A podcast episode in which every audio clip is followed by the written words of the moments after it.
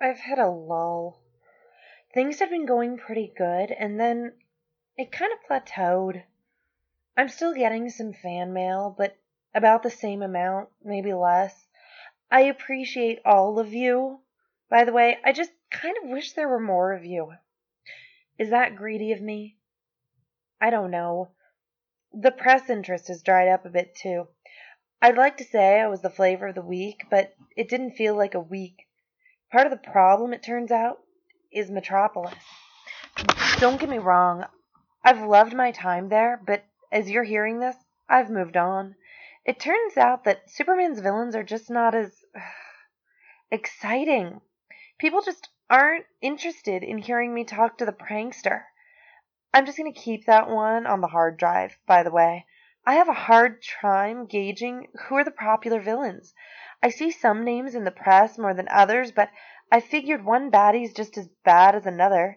It's not like I have a favorite or a wish list. Do supervillains have a Q score? But anyway, all is not lost. I got a lead. One of the guards from Iron Heights stayed in touch with me. I think he's kind of sweet on me, to be honest, but he just got a promotion and now he's working at Blackgate Prison in Gotham. That's right. I'm heading to Ground Zero for the most infamous villains of all time. And I'm taking the bus there, so my advance is running low, and I didn't have much in the way of savings, so I'm having to scrape by for the time being. What you are going to hear happened on our overnight stop in Hub City. I'm not entirely sure what to make of it, but I wanted you to hear it. Maybe one of you can give me some insight as to who or what decided to question me that night. Okay, almost finished. Let's see, 52 down. This test is never spotless. Mm, pregnancy? No. Uh, how many? It's Rorschach. Mm-hmm. Oh, thanks, mister. That's. Oh my god! Is there a problem? Your face. It. It's gone. I'm here to ask you a question. Right. Of course. Just give me a second. If you're fishing for your mace, don't bother. I've already got it. You do? Uh, no, I wasn't. Ah, then it's likely you were going for this. My recorder. Yes? Nice model. Easy to turn on without attracting much attention. Might have to look into one of those for myself. Here you go. I've taken the liberty of starting the recording for you. Thanks. Why did you? Uh, uh, uh, uh, today it's you who'll be providing the answers. I know who you are, and I know what you're doing. Well, I guess it's always nice to meet a fan. I'm sure it is. But I need to know why it is you are doing what you are doing. Well, if you've been following along, you already know that. I've heard the party line, the failed book pitch, the Hail Mary idea, and that got you in the room. And you've met some of the more colorful of that crowd, and now a few of the darker ones, yet you keep coming back. Why? The book? No. What? No, that's not it. There are far easier ways to make money and to get famous. You've taken the harder road for both, and the more dangerous route. I want to know. To know? Yeah. It started out as just a way to make my name to get published, but now I'm actually curious, and I don't think anyone's ever asked these people these questions.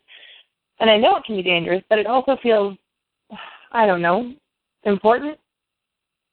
Hmm. Was that the right answer? It wasn't the wrong one. Okay. What's going to happen now? We're going to part ways, but only after you've heard me. Is the recorder still running? Of course. Good. Then you can listen to this later. Two things to think about. First, you've met the egotists, the day players, some of the peacocks among them, but these waters you are in run deep, and the deeper you go, the better chance you have of running across a shark. They won't be as chatty and might just take your tongue as punishment for asking questions they don't want to answer. That sounds like the voice of experience. I've had conversations, the memory of which wakes me up screaming. And the second thing? Do you know Nietzsche? No. Is she a new villain? What's her power? Friedrich Nietzsche, the German philosopher. He once Mhm. wrote, Und wenn du lange in einem Abgrund blickst, blickt der Abgrund ach in der dich keinen. And that translates to what? If you gaze long into an abyss, the abyss also gazes into you. What is that supposed to mean? You are walking among the mad. Make sure you are only there as a tourist. This land is not a place where you want to become a local. Thanks for the advice. I hope you're paying attention. If you find yourself up the proverbial creek, here's my card. Blank card? I don't get it. Where did he go? Mr. Guy? Hello? Well, that was something on the card. Question mark. It's so weird. Okay, I need to get somewhere that there are lots and lots of people.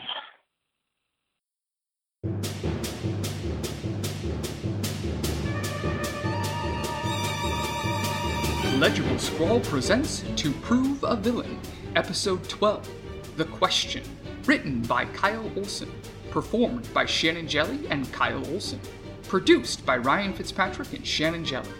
Follow us on Twitter at Legible Scrawl. Check out our Facebook page or drop by our website, legiblescrawl.com, where we do cool things and answer the important questions like what would happen if a struggling psychology major interviewed DC villains? You're welcome.